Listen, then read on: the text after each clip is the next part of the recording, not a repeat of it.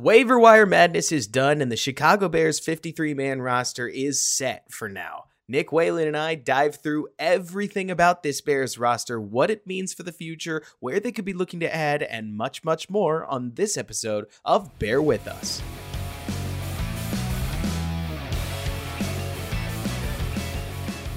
What's going on, everybody? My name is Robert Schmitz. I'm the editor in chief of Da Bears blog, and I'm here with Nick Whalen of Football Guys, and we are ready to talk about the Chicago Bears 53 man roster. Nick, how you doing tonight?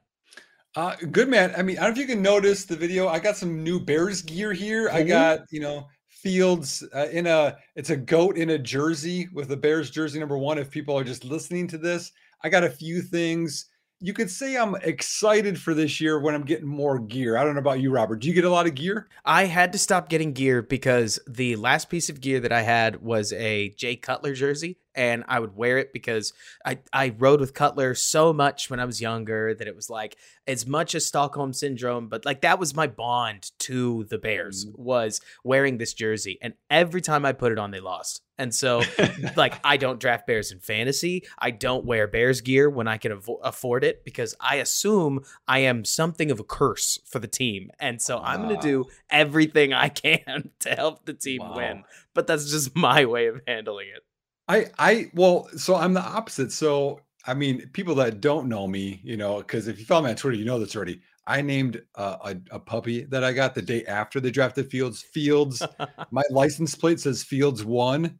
Uh, so you know, it's I'm I'm all in. But I didn't do this with Grossman, with Cutler, with Cade McNown. I'm a little older than you, Schmidt. Like just going on right. back. I haven't done this with the other quarterbacks or or um, man, I'm just forgetting Trubisky. I didn't even name him. I'm sorry.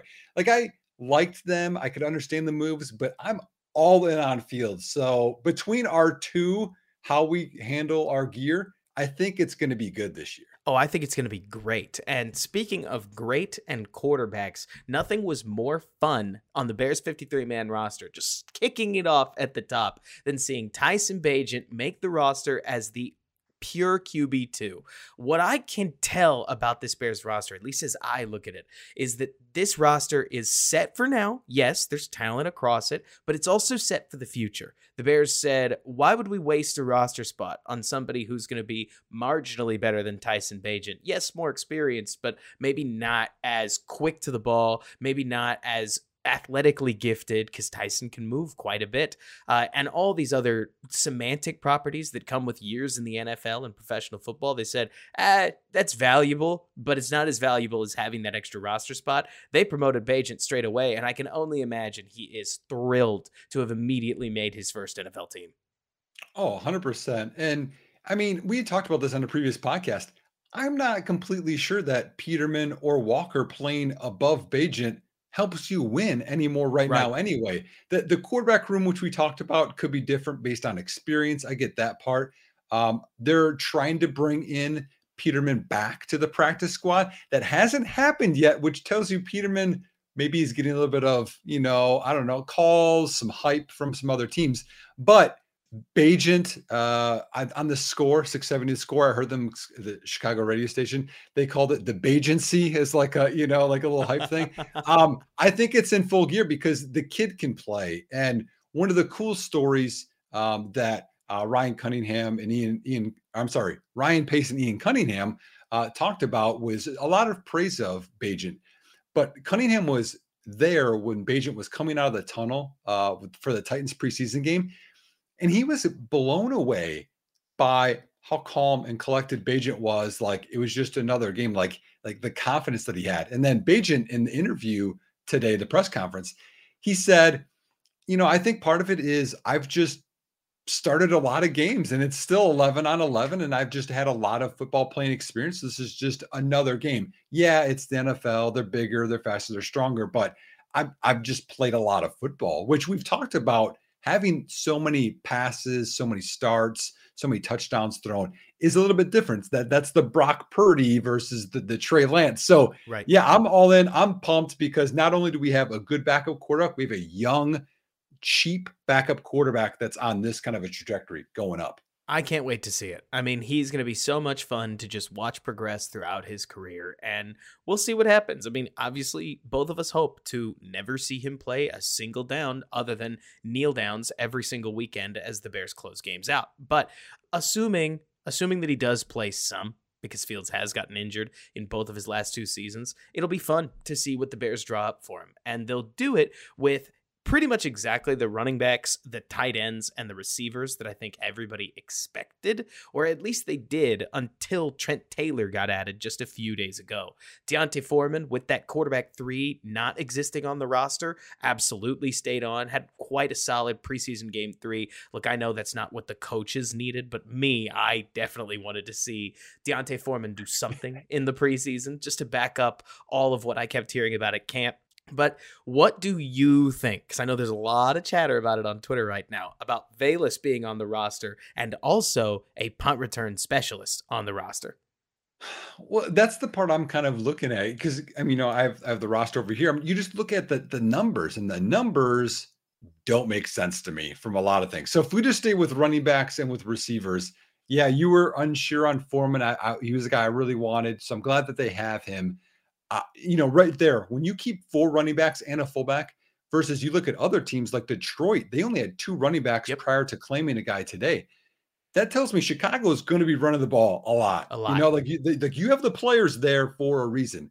And but what does seven receivers mean? Seven receivers, does that mean that? And they actually said in the press conference today that Velus still could win the punt job, but they're just trying to boost his confidence and have Taylor there for now. But seven receivers, doesn't make a lot of sense. And then the other thing that really bugs me, really bugs me, offensive line. You trade for Dan Feeney, which I'm sure we'll get into, but just in general, you trade for him. You add him to this group.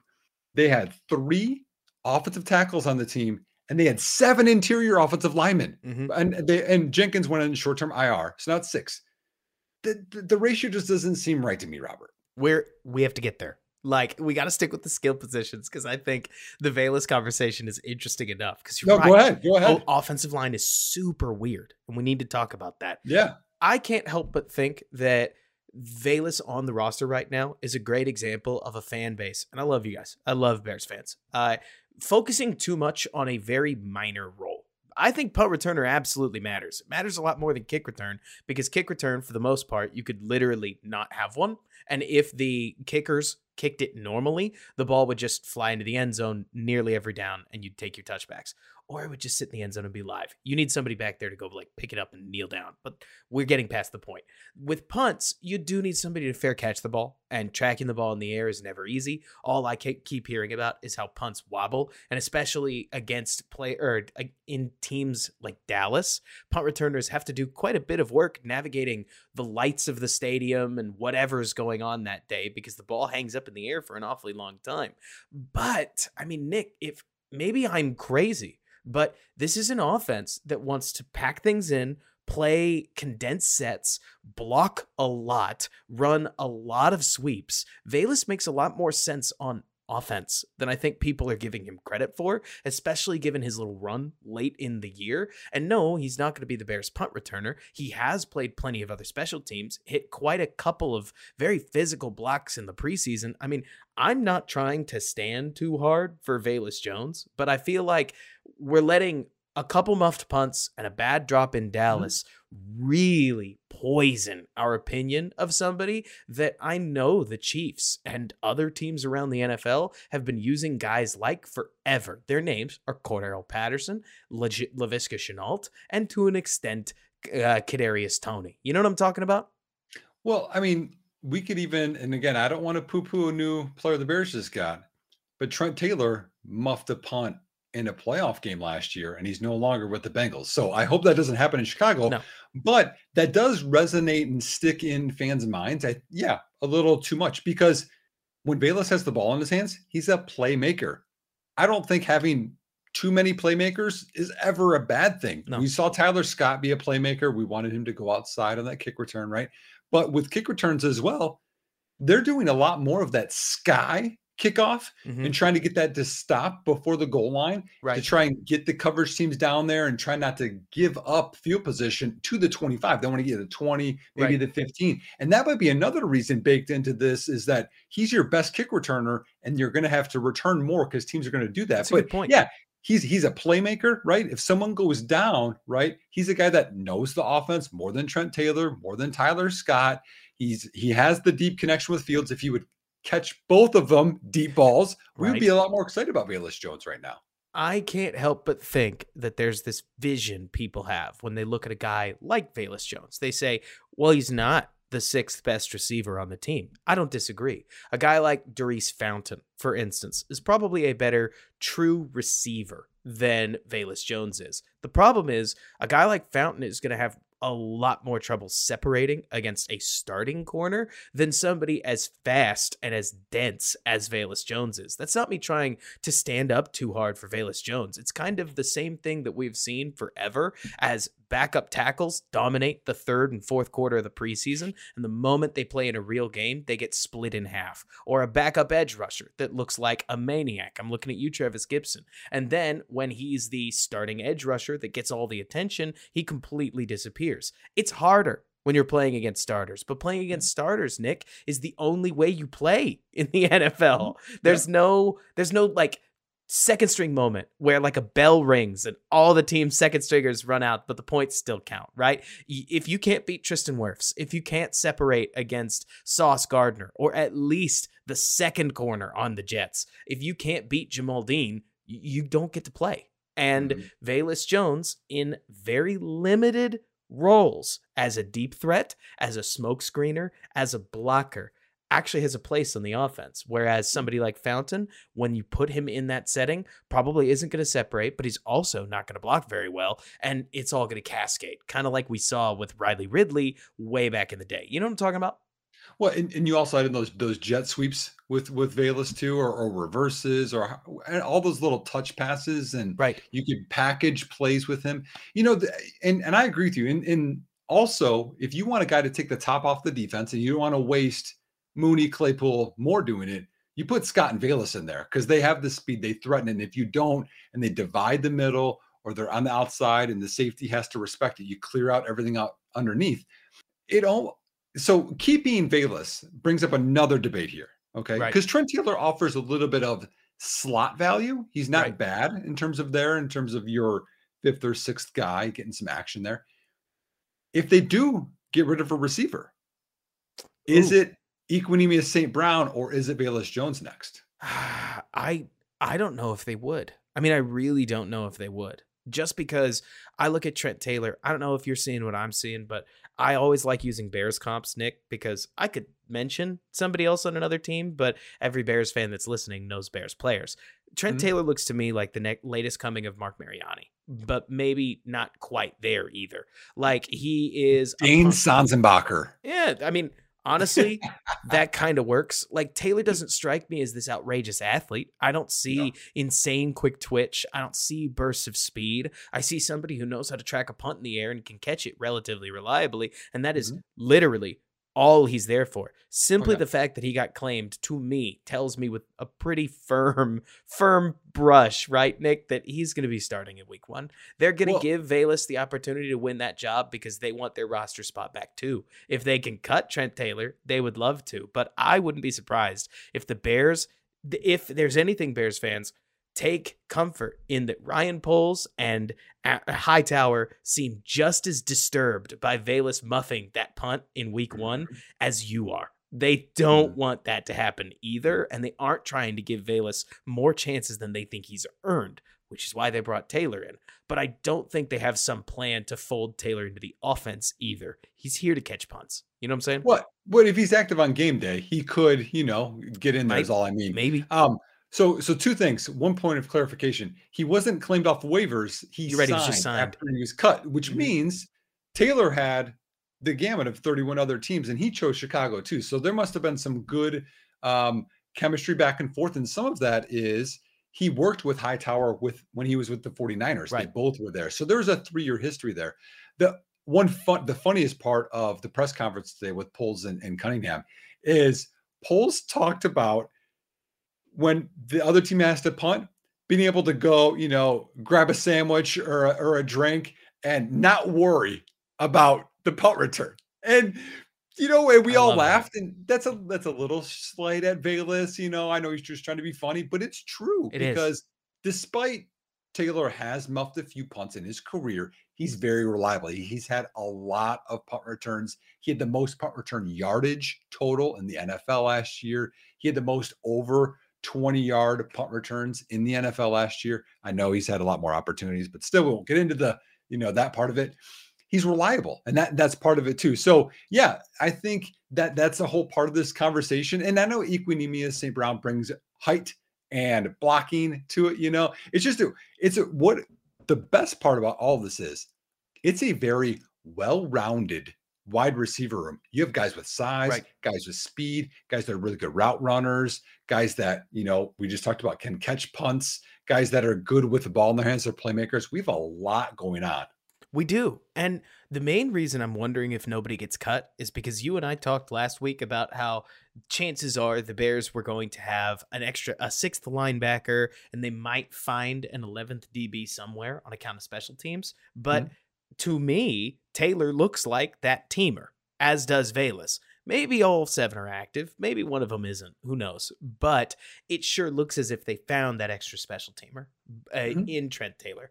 I think it works for now because Tyler Scott, I love what he may be. He did not look ready yet in preseason week three. It's the preseason, but especially rookies, you expect them to bring the best of what they can offer when they play because they haven't proved anything yet. And they want to go show that they're worthy of that next role up in the offense. And I think Tyler looks like he's still having trouble getting off of press, especially at the NFL level. That's not going to be weird for a receiver of his size. And he looked like he had a mental error on what could have been a spear screen on that awkward play where Fields dropped back in the pocket and threw to nobody and obviously obviously looked uncomfortable and got it, hit. It took a hit. Yeah, exactly. Oh. It looks like Moore and Mooney lined up for a spear screen, like a run to the flat screen, yep. and he uh, Scott didn't go, and that's fine. That's fine. It happens, but. Yep. It means that receivers like Velus and EQ that have some experience actually hold maybe a little more value than mm-hmm. I think some Bears fans want to well, think. Well, and I think the other parallel here is I think you look at the Kansas City Chiefs that won the Super Bowl. Skyy Moore, second round pick. Yes. Smaller school, just like Tyler Scott, smaller, a little more speedier guy. I really like Skyy Moore coming out. I still like his potential, but they put him as a punt returner. And He's never done that before. And he muffed a few punts. He lost a little bit of confidence. I think it took away his wide receiver development. I think keeping Scott's positive confidence and momentum going is a big part of this because we don't know what's going to happen next offseason with Claypool and Mooney being free agents. No, we don't. And we'll have to see, but that's that's a pod for another time because we we need to talk about this um bizarre situation going on in the offensive line room. The Bears trade a sixth round pick for Dan Feeney, formerly of the New York Jets. Everybody keeps talking about how he got traded from the Dolphins, and he did, but his last NFL action was a Jet. So that's the film I got. That's the film I watched, baby. And so I don't know if you see what I see, Nick, but to me, this seems like a move that states plainly that the Bears are worried about their interior. I mean, I don't know who they're worried about. I don't even know what they're worried about. Is it that they think that Lucas Patrick is underperformed, that maybe he doesn't have it anymore? Is it that they think that neither of their centers are going to be ready to snap the football going into week one? Is it like, I don't know what they're worried about, but they do grab a guy in Feeney that fits their athletic offensive lineman mold. He's fine overall, good feet weak upper half based on what I saw. But most mm-hmm. importantly, mm-hmm. he's taken legit snaps in NFL games at center, right, and left guard within the last two years. And it feels like it's that versatility that the Bears thought was worth a sixth round pick. Yeah. I mean, and also for today, for news, Nate uh, Davis was back practicing. Yes. Um, Lucas Patrick was back practicing. Cody Whitehair was back practicing. Um, Kramer was not. So, and you look at, you know, there, there's six guys left on the interior there, and we have a lot of center experience. It doesn't make sense. What Dan Feeney looks like to me, experience is like to me, he's Lucas Patrick. And I almost wonder if they're just seeing how Feeney can get used to this offense. If Lucas Patrick is the next guy to potentially go, he has 3.9 million if they keep him. And I believe that hits once game first game starts, I think. I don't know if it gets guaranteed or not, but they can save 3.9 million if they cut him. And quietly, I know he's injured last year a little bit, but I looked at his PFF grade, which we've mentioned. That's a good second set of eyes. If Lucas Patrick didn't have enough minimum snaps to get the threshold of the grade uh, or, or the ranking. But if he did, he would have the third lowest pass protection grade among every guard in the NFL that hit the minimum threshold last year. That's historically bad. If you look at his career, he's had one maybe average season in 2020. But other than that, I know he has this leadership quality they keep talking about how much is that really going to matter when you're allowing pressures? You we have to trade a sixth round pick for a guy that's basically you.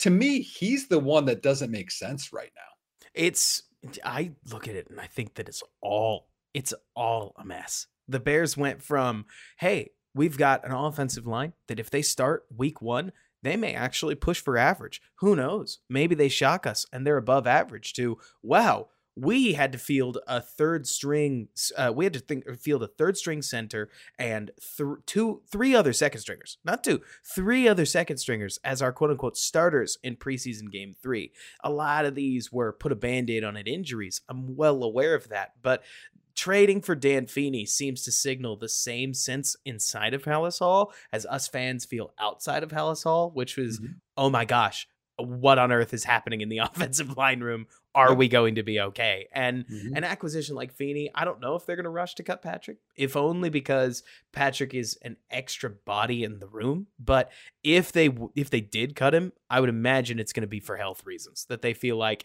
he's 30, it's not trending well, and money aside, that they just can't count on him to stick around.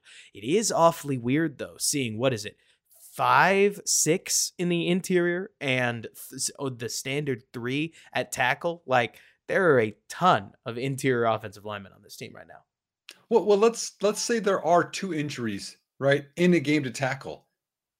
Is Cody Whitehair the only guy that has any tackle experience or could go out there? I think he did a little bit of that in Kansas State in college, but I don't see anyone that's like previously. You know, it was like okay, maybe Alex Leatherwood. He has some experience. He's right. gone. Um, I guess when he's back healthy, Teven Jenkins has some experience. He could kick out there in a desperate thing, but I don't. And and I mean, we'll talk about the practice squad here in a bit, but you know they they put Collins on the practice squad, and man, that guy scared me in preseason games watching him trying to pass that. So yep. I I wanted them to pick up like a Dennis Kelly or like some veteran that they could have as their fourth tackle, or at least put him on the practice squad. It's it's a weird situation, I think, going on in the offensive line room. I mean, they didn't have a bunch of tackle injuries last year, if memories. Oh, they had one. No, they didn't. They just benched Borom. And so maybe, just maybe, they're sitting here and they're focusing so much on the interior's inability to stay healthy that they overset for it and have said to themselves, ah, when's the last time Borom got hurt? And are just assuming that things will play out the same way.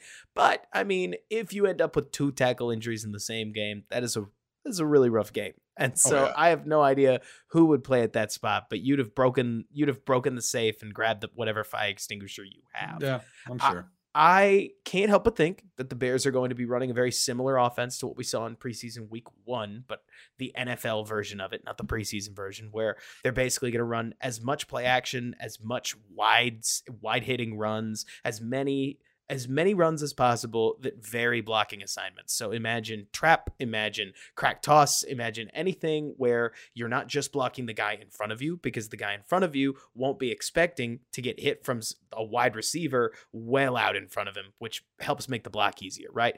And so the hope would be that this offensive line doesn't have to true pass set often, but that that hope really only works when you're winning mm-hmm. and it only oh, works oh, yeah. when you're ahead of the chains so yep. i can't help but think that a lot of this comes down to how well the bears running game is going to come out early in week one because if not the bears will hit a pair of second and tens pretty early and we'll just i don't know how this offensive line is going no. to be able to support uh, Justin Fields against Kenny Clark and what sure looks like it's about to be Rashan Gary.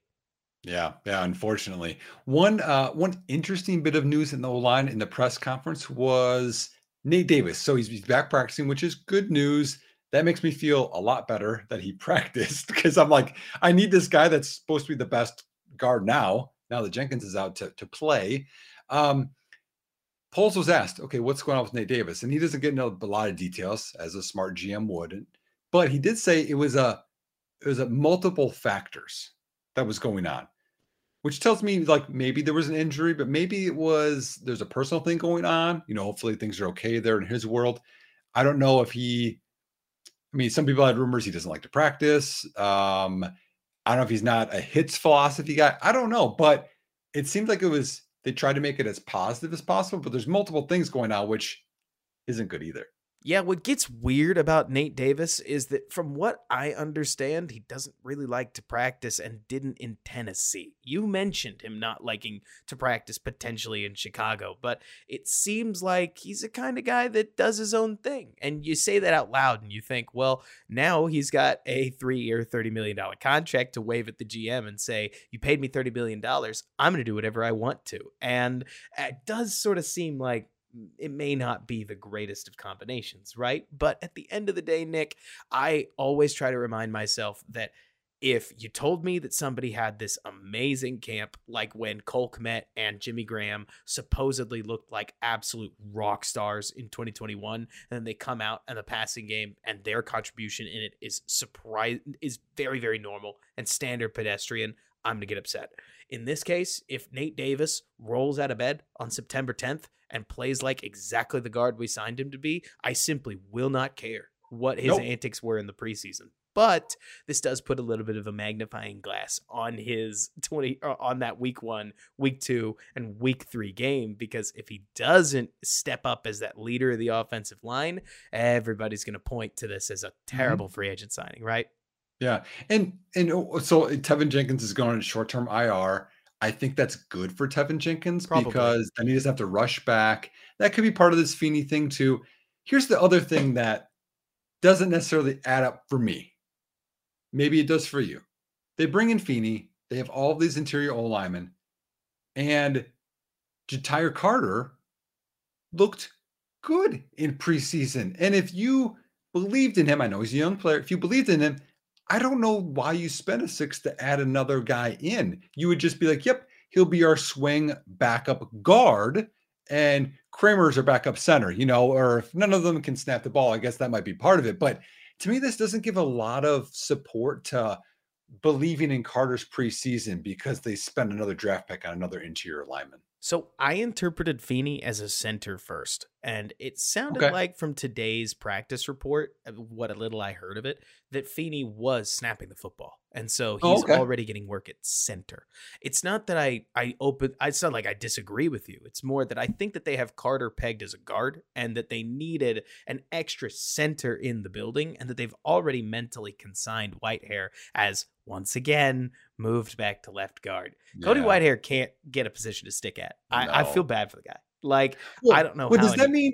Sorry, does that mean so if he's only center, Patrick can snap. Whitehair, maybe he can't snap right now. What's is Doug Kramer short term IR? Like he's not there yet, but then why is he on the active roster? I have no idea. I thought he was going to go to IR, as a matter of fact, and so yeah.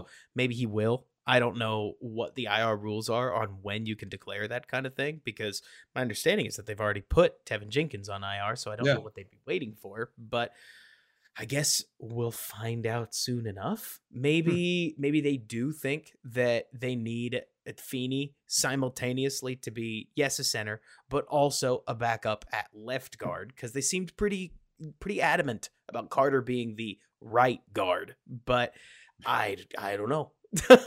when it comes it's, to it's it comes the biggest mystery to me. And, and, before Jenkins went on IR, I'm like, they have seven interior linemen for three spots. I was I was losing my mind because I'm seeing other teams, for example, like Green Bay, they have five tackles. And I'm like, right.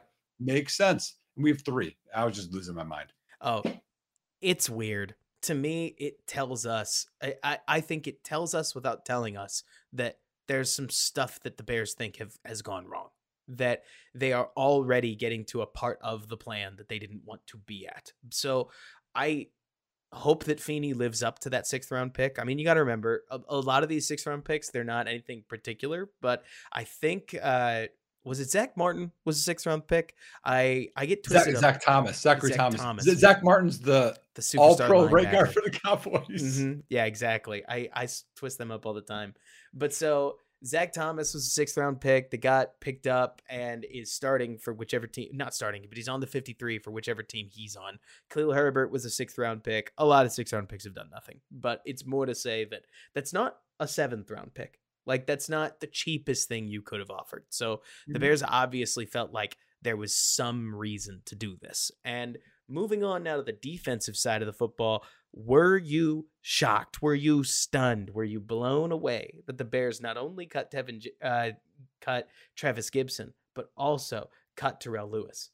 Well, well, hold it. Can I back up quick? Yeah.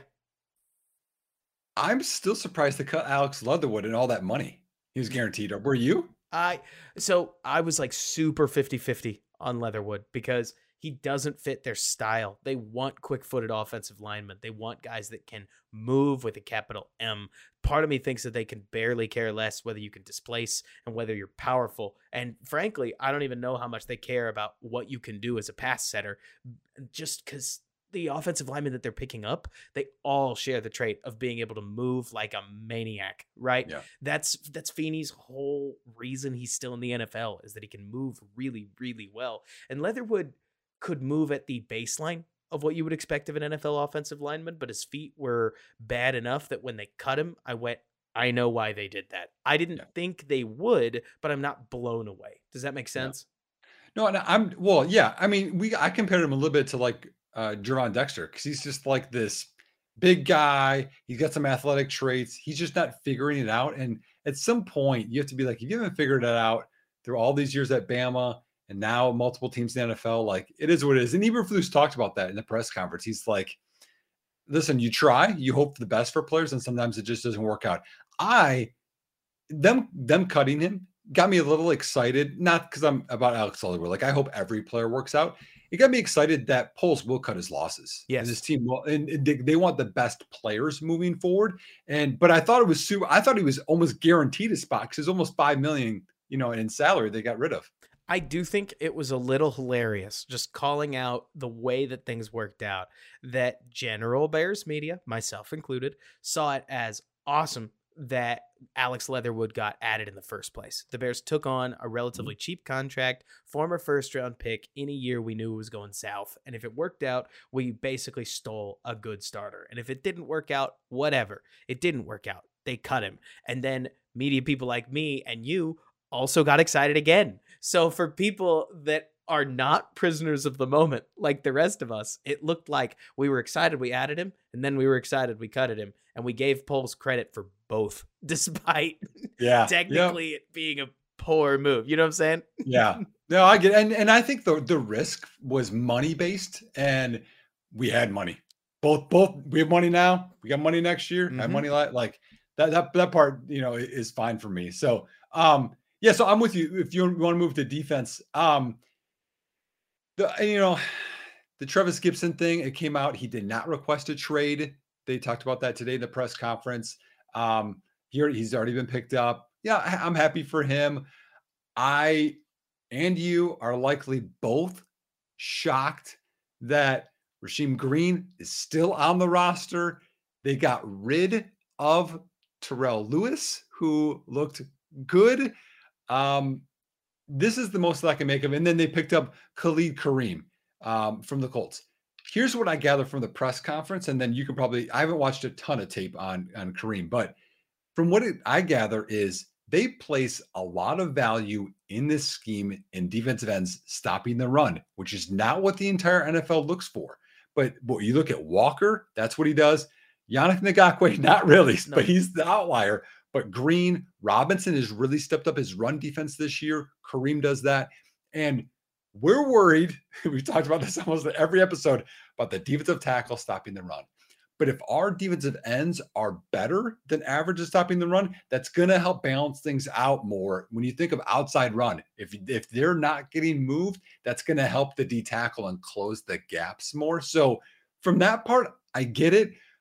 pass rush wise, I'm worried, but eh, can't have everything. I'm gonna sound like a huge football nerd, Nick, but there's a bunch of times where I feel like I have to speak for the Matt Eberflus defensive philosophy, and it's Mhm. not my philosophy. I really like a lot of the two high stuff that tons of other teams are doing. I'm souring a little. This could be a whole separate conversation, so do not let us tangent to it. Uh, I'm souring a little bit on what people are calling Fangio style right now. I'm much I'm a little bit more match quarters heavy, whereas Fangio seems like it's a smidgen more design rotation, blah blah blah scheme talk. But the Bears would look you dead in the eyes if you were at dinner with them and they would say, Well, third down pass rush doesn't matter if you get gashed on first, second down and never get to third down.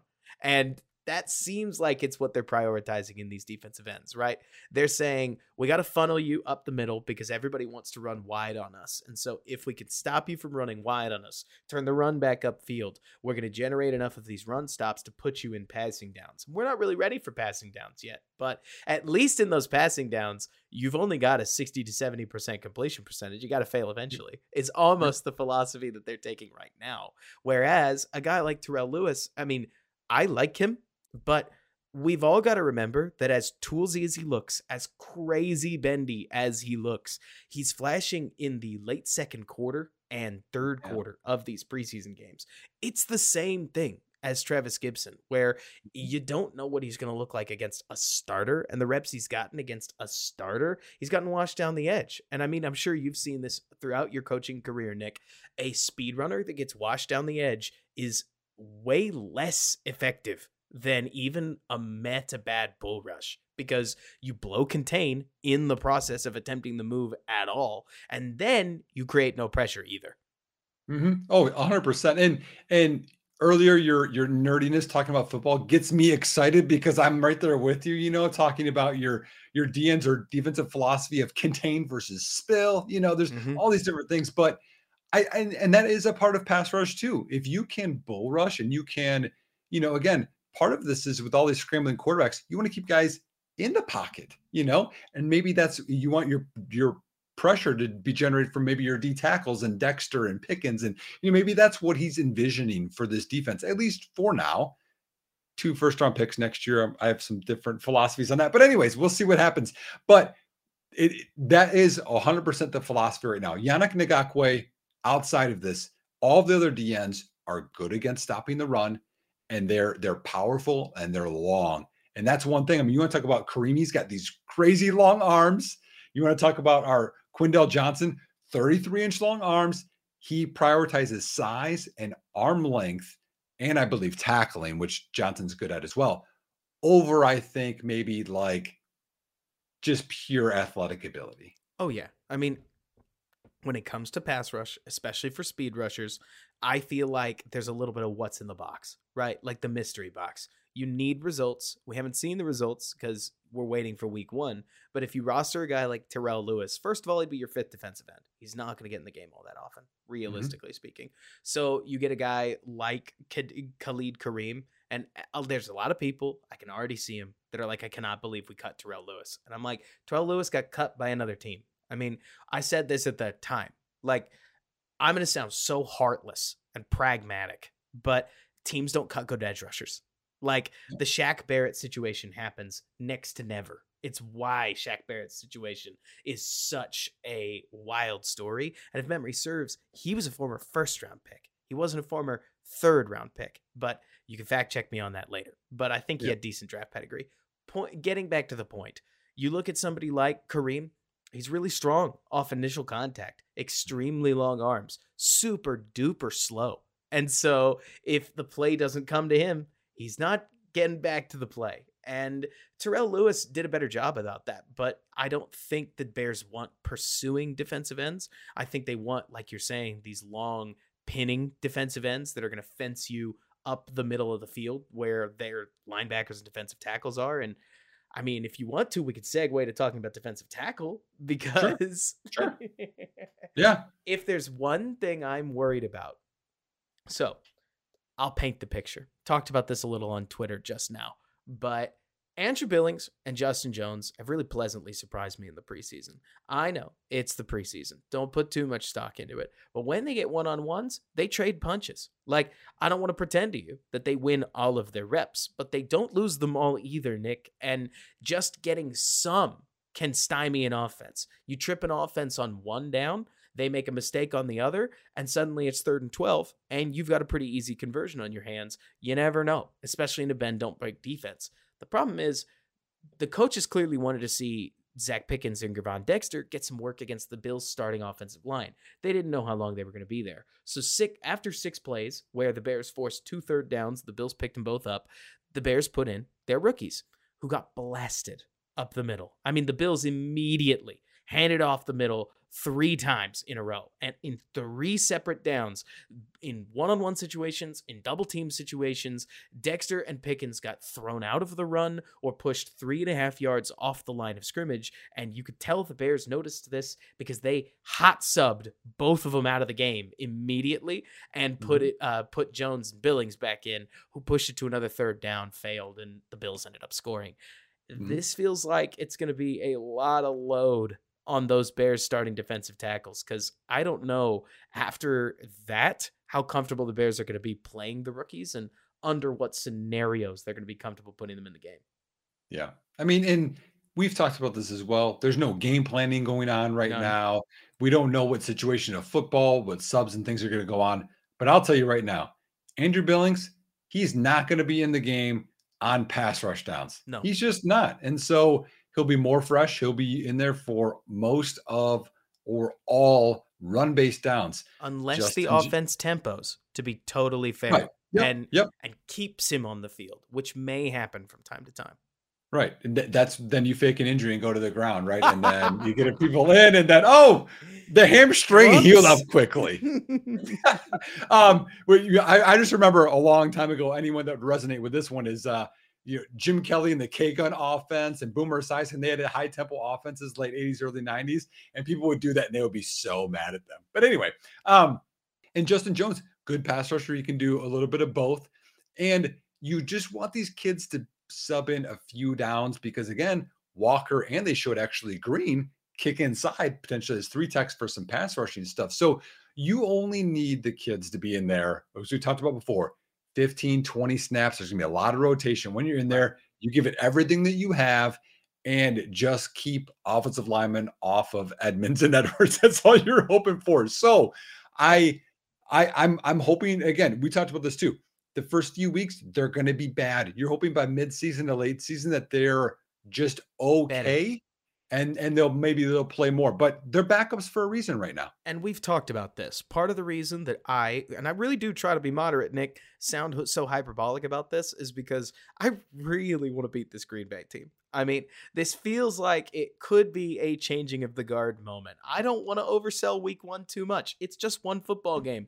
Tons of playoff teams lose week 1, but man, I'm going to be in my feels if the Bears lose week 1, especially because they have to go on the road against a Tampa Bay Buccaneers team that could easily beat them because they've got such a D line advantage in the trenches. I mean, Yep. the Bears are a tough team. We'll talk about this in just a couple days here, but they're a tough team, Nick, because it is easy to have some serious matchup advantages against them in the trenches, and those can be tough games to win.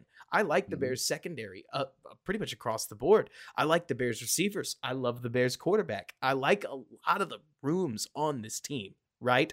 But you've seen it. I've seen it. All it takes is one huge strip sack to flip a game on its head that should have Yep. been one way and now it's another. And so I I want to see the Bears have the best chance possible to beat the Green Bay Packers. Two rookie subs puts a lot on Jones and Billings and we'll see if they're up to the task. I mean, it's it's a big year for both of them, right?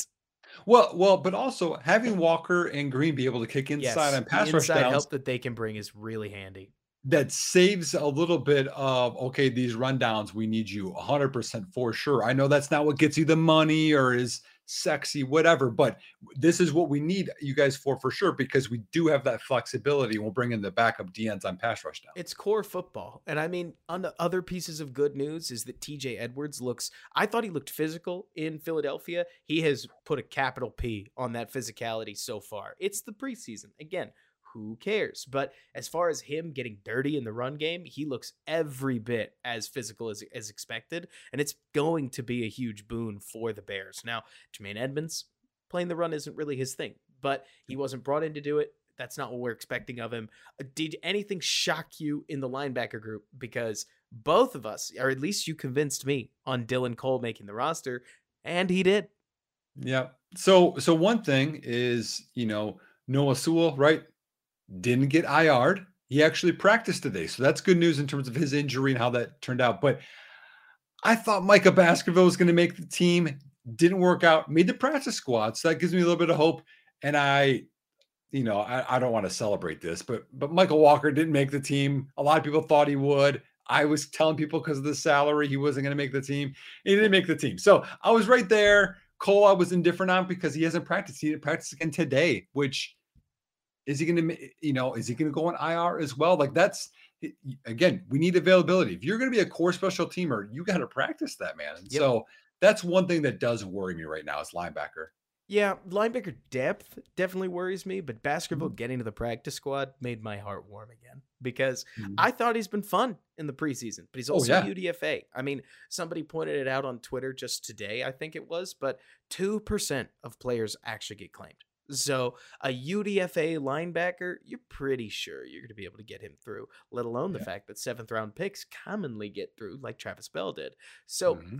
good decision by them to not mm-hmm. roster him if you didn't have to. I mean, yep. that's the other thing. We're talking about Terrell Lewis. He's not gone yet because he's still clearing waivers. So yep. as soon as he clears waivers, because I think that's how that works, then he may very well come back to the Bears practice squad. And yep. so at that point, the Bears would effectively, because you could promote some guys for the game, or like right before the game, have six defensive ends that are on the roster because there's no way you're going to get a guy like Kareem purely because he would probably go back to the Colts without getting him on your roster, right? Mm-hmm. Nobody really poaches a practice squatter unless apparently Nathan Peterman gets all kinds of interest from plenty of other teams. But like you don't normally see somebody get waived, let them clear waivers, and then get in their ear about, hey, you should come sign with us. Like well, it seems as if, yeah. Well, D'Anthony Jones apparently was getting some love from the Vikings, and he's not on the practice squad. So he might be one that is there. Another linebacker did make the practice squad, Demarcus Gates probably just a special teamer. He's there, but no, you're right. And that's the one thing I know we worry a lot about guys getting claimed. Very few guys got claimed. I expected the Bears to claim more guys. I did too. Than they did. I was wrong with that. Um, and yeah, the, I mean, I hope Terrell Lewis does make the practice squad. I think that would that would calm Bears fans down a little bit right. more. Um, and I mean, sure, develop your run game, man. You know, and let's see what you can do. And if the Bears do need, like, basically, I feel like the Bears are one loss of an edge rusher away from promoting a guy exactly like Lewis. Let's say Ngakoue mm-hmm. goes down. Let God forbid. Let's say uh, Green goes down. Then you're going to promote him and almost immediately play him. Right mm-hmm. now, you don't need him because you see a lot in Dominique Robinson. So you can do this. And again, I know there are a lot of people that are really worried about losing a guy like this, but unfortunately, another team already deemed he was worth losing. There are holes in his game, specifically how he defends the run, and they need to be cleaned up because you can't get gashed on first and second down. You can't be Robert Quinn unless you're also Robert Quinn. Does that make sense, or do I need to go well, further into that? No, and, and the other part people need to, to know too is that so you have familiarity with the defensive scheme already, the defensive coaches already, and the special teams coordinator already. So if you have already developed those relationships and maybe you were on the second units of some of those teams, you want to go back to that team because if one guy goes down and we need to have you know, a gunner. We need to have a, a, personal protector. We need to have a wing on field goal units. And you've gotten a ton of reps at that. You might make the active roster because they trust you. So right. a lot of guys will end up on the practice squad for those reasons. Exactly. Talking DBs, if you're ready for it, corner yeah. worked exactly like we thought it would. I don't want to say we need no discussion at corner, but Kindall Vildor got cut, which I feel like the writing wasn't even on the wall. It was about as bluntly stated as it gets, given that his first reps were in the mm-hmm. fourth quarter of that first preseason game.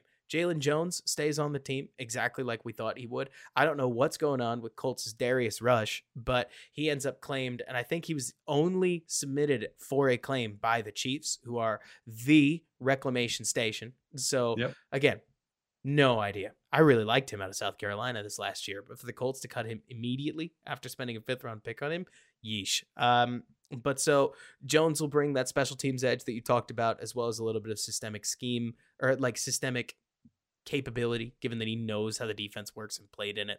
Safety, uh, we talked about how AJ Thomas brings nothing to the table, and would you believe it? The Bears agreed. And so yep. Quindell Johnson comes in, and we'll see what he brings. Uh, like I haven't watched his tape yet. I don't know if you've watched his tape yet. I saw one rep, and he does look like a twitchy safety, which is nice, but mostly plays anticipatorily, which is what I want to see in safeties. But I'm not going to get over my skis until I actually see a couple reps. But it mm-hmm. seems like the DB room went pretty much according to plan. Yeah, so uh, just a couple of notes. So I yeah, I liked Darius Rush too, he, but he was a developmental prospect guy, size, speed. Um, if he doesn't play special teams better than Jaylon Jones or, or, or Blackwell, he's basically Terrell Smith, who we already have and he's already developed. And you, you if you got cut from your last team, you're probably not doing better than Terrell Smith's doing right now. So um, that makes sense there. The one note on Johnson is Ian Cunningham talked about how they liked how he came downhill a lot. Um, I already talked about how long his arms are, which is obviously a big thing that we like in this defense. And he had 10 career interceptions in, in college, which hits philosophy. We want turnover. So he seems like a good fit. And they did mention that he is a special teamer too. So that's another bonus for making the team. Across the board, it makes sense. Eh, I mean, you got to really like these guys to pick them up off waivers. Like, it's a big risk that not only are you cutting somebody else, but you're bringing in somebody that you've only talked to now and again. It's, I don't want to say it's exactly the same as a free agent signing, but it's similar, but you get less practice time to bake these guys into the scheme. Well, think about this. So they spent a seventh round pick on Kendall Williamson, a safety. And right. Quindell Johnson was a UDFA, and they talked about they wanted to sign him and couldn't. He signed with you know wherever he was at, I think with the Rams, right. and so could have drafted him, chose not to, and he is now on the active roster, and Kendall Williamson's on the practice squad. So so they're they're they saw enough from Williamson. They're like, mm, he's not ready yet to be on this team, and, and they wanted someone else to fill that spot, and AJ Thomas wasn't it either. And I, for one, am excited that they think that way because they need some safety help, and I didn't see it from Williamson yet. I, you don't see it often from rookie safeties, so that's not weird. When it comes mm-hmm. to the practice squad, what sticks out to you that you want to talk about? Because I don't know about you. Okay, I'm going to sound like such a hater Nick, there are so many amazing evaluators out there uh, that go through their team and they give an evaluation on every single practice squatter. And historically speaking, so few of them come off the practice squad and eventually end up promoted into the active roster and then rise their way to a starter, let alone stick around as a role player. I just don't put a ton of effort into it. No. You know what I mean? No. I mean, I mean, we talked about I'm I'm glad Travis Bell's there. Yes. I'm glad Baskerville's there. Um, one guy that I'm I like that's there. I'm not sure if you do. I like Stephen Carlson made it there as the tight end. I know I know he dropped that pass, Bears fans. That was a tough catch. One play doesn't define you. I thought he was having a good camp. And so having a young guy there, we have old guy Lewis, you know, hopefully makes it through the whole season he could at some point we might want four tight ends. So I'm glad he made it. I'm glad he made it uh, on a personal story level. I'm really glad that Nsimba Webster stick around just because I've seen Webster on the Bears practice squad for so many years now, and he's constantly taking hits, running scout team, catching punts, working his butt off in the preseason. I mean, we're talking what the the the NFL story that never gets told is just the guy making a living playing football and living his dream. And so I definitely tip my hat to Nsimba Webster, who I swear every time I've seen it, Bears receivers will get hurt, Webster will get caught uh, called up, and then he gets catches in real games because his mm-hmm. assignment sound shows up where he's supposed to, and he gets the ball. And it's I just think it's neat uh, getting Like- to see him continue to live his dream. You got it 15 spots in the practice squad. So Yeah, but I mean, he's he's still making money playing football, and we're just talking about football. Exactly. So, you know, tip of the cap to him. massive tip of the cap. And I'm with you. I think Carlson's fun. I don't know if he's going to be. Uh, do you see him as a Y tight end? Because I definitely saw him as more of a handsier U tight end. Or I don't know. Yeah. Th- There's not really a U and a Y in the Bears offense explicitly, No. but that he more sub for Tonyan than he would sub Yep. for Lewis. Yeah, that, that's what I saw too. But they, maybe they can develop a little bit. But I think that they're gonna churn that practice squad a little bit more too Yeah. as as it happens here. So I guess we'll see. And plus, I mean, I- I'm I'm hoping that Peterman will get on there because if not, they do need to get some other third quarterback Right. there for sure. Now, the Bears did neglect to sign uh, Michael Jordan, which could come back to bite them. Uh, obviously, one of the best basketball players of all time. I'm kidding. Uh, the name stuff just got kind of funny when they did add Bill Murray, but they passed on adding Michael Jordan. But that's Mhm. one of those terminally online moments where it's like, if you know, you know, and if you don't, you didn't miss anything. It's not dissimilar to how the Bears have had Lamar Jackson on their team for Yeah, quite well, some yeah. time, riding the bench. Yeah, yeah. Well, they cut him, and that made some big news in fantasy. You know, cut Lamar Right. Jackson. Well, they had Justin Fields, so younger, similar production. Like you get it. No, I get it. I get it for sure. Yeah. No, so I mean, um, I expected more moves. One thing to keep in mind: the Bears are still going to be first in waiver claims through the first three weeks of the season. So this isn't just like this is the only time things can happen. Teams are going to keep doing moves, and as injuries happen, as IR happens, trades, whatever, the Bears still have the pick of whatever they want for three weeks. And with the Dan Feeney news, as well as a bunch of these kicker trades, it is really interesting to see the NFL continue to get closer and closer to a wheel and deal league. As a fan, that is fun. Watching all Mhm. these teams flipping players for draft picks and uh, like everything and all things and so many kicker moves, so many kicker moves. It's a fun league to follow right now. And so Dan Feeney, this kind of move would have been considered a very steep overpay not too long ago. But right now, it does seem maybe I've got my navy and orange glasses on too tight. You set me straight, Nick. It seems pretty market value for a player that's going to show up and play a bunch of snaps for you. But I mean, that's the implication, right? That he's going to Oh, play a bunch of snaps for him. Yeah, uh, well, hundred percent. A couple of small things. One, Mr. Feeney. yeah, I'm sure you've seen all of those memes going on. Uh, but yeah, I think that market value is fine for. uh He's he's just a safety net. That's all he is. Like you're not ex- expecting extraordinary, but for a sixth round pick, you're never really expecting that. Um, love the mullet. Love the mustache How from you know? Feeney. Also a Chicago area native, so they're trying to keep the local guys. There's a lot of things there. And then the other thing is uh is Kareem, the DN that they got, another Notre Dame guy. So, you know, they're stacking some Notre Dame guys, keeping all the ties and and they, they all kind of know each other, which I think gives some comfort too. I think it rules. Anything else before we wrap this up? 53 is always funny to me, purely Oh, yeah. because we spend so much time talking about the bottom 15 players on the roster. And we are, I, again, I say this to be brutally honest, not to be brutal. We are going to not talk about most of these names again for the entire rest of the season. You know what I mean? Yep. No, that the number one thing, Tyson Bagent, baby. Tyson Bagent, baby. Tyson Bagent. He he made the team and it's a double-edged sword because the moment he made the team, you got a bunch of people tweeting about whispering about wanting to start him over Fields, which is what it is. no town loves its backup quarterback more Yep. than Chicago does. yeah.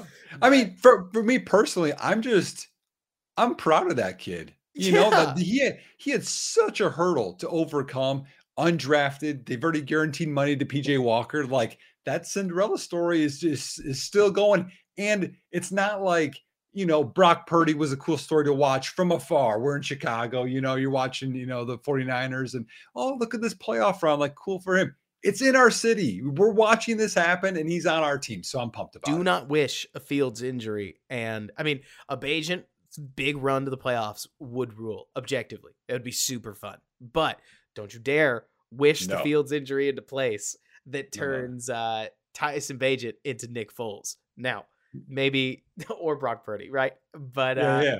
we'll we'll see. Either way, I think I think Bagent also I think he needed that third preseason game. We haven't talked about this explicitly, but after doing as well as he did, he does need, I think, a visceral reminder that NFL defensive coordinators are going to come for him. And Oh, that one didn't help as much because looking back, Fountain really did run a terrible route. People like I think it was Jim Miller talked at the time like he ran the wrong route. No, he ran a slant. He just ran it straight into the corner. And the corner, because it's an NFL corner, just didn't move and stepped up and picked the ball off. Like you gotta run Yeah. that in front of the guy, man. And But- and Bagent didn't expect a receiver just to run into a defender and just be stopped. Of course. So Of course. But that third down pass looked just as bad the second time as it did the first time. where he threw into what could have been double coverage, but had the ball tipped away. I really like Bagent. I really, really like Tyson Bagent. I really hate rookie quarterbacks. Near all of them, Nick. Like you'll hear this bent from me, where I think rookie quarterbacks are fun talents, but that we are constantly putting massive expectations on every rookie quarterback. Where we go, Bryce Young, Bryce Young looks good. Bryce Young looks good. I think the Panthers could win the division. And I'm like, they all as a struggle. as a rookie, like Trevor Lawrence won two games as a rookie. Like You love, love the NFL interceptions. like it's oh my gosh, better we, have we gotta wrap it up though. and- what? We gotta wrap it up though. Oh yeah, we do. Better have come and done worse. Bagent would be awesome, really awesome, because he's the kind of cat that'll play within his own limits, which I think does help a lot of rookies when they don't try to bite off more than they can chew. But I we hope that we don't have to assess Bagent's play anytime soon. Oh, Either no. way, Nick, it has been yet another great episode of Bear With Us. Where can folks find your work online? Yeah, you can find my work at Football Guys. I did a lot of preseason articles over there. I'll be doing a DFS article every Friday. If you guys are into DFS, I'm going to be doing Contrarian. As you can tell here, I like to think outside the box. Um, and then on Twitter at underscore Nick Whalen, uh, a lot of Bear stuff there because I love the Bears. Absolutely. And then you can find my work over at the Bears blog. We're posting nearly every day, if not every, it should be every day. Uh, but it'll be a great season. Can't wait for week one. Do give us a review uh, if you got the time on whatever podcast platform you're listening to. We are just getting this thing off the ground. And so the more reviews possible, the more that people who type in bear with us don't have to scroll to a second page. So uh, do help us out because that would be great for everybody. But until next time, Bears fans, bear down. And thank you so much for bearing with us.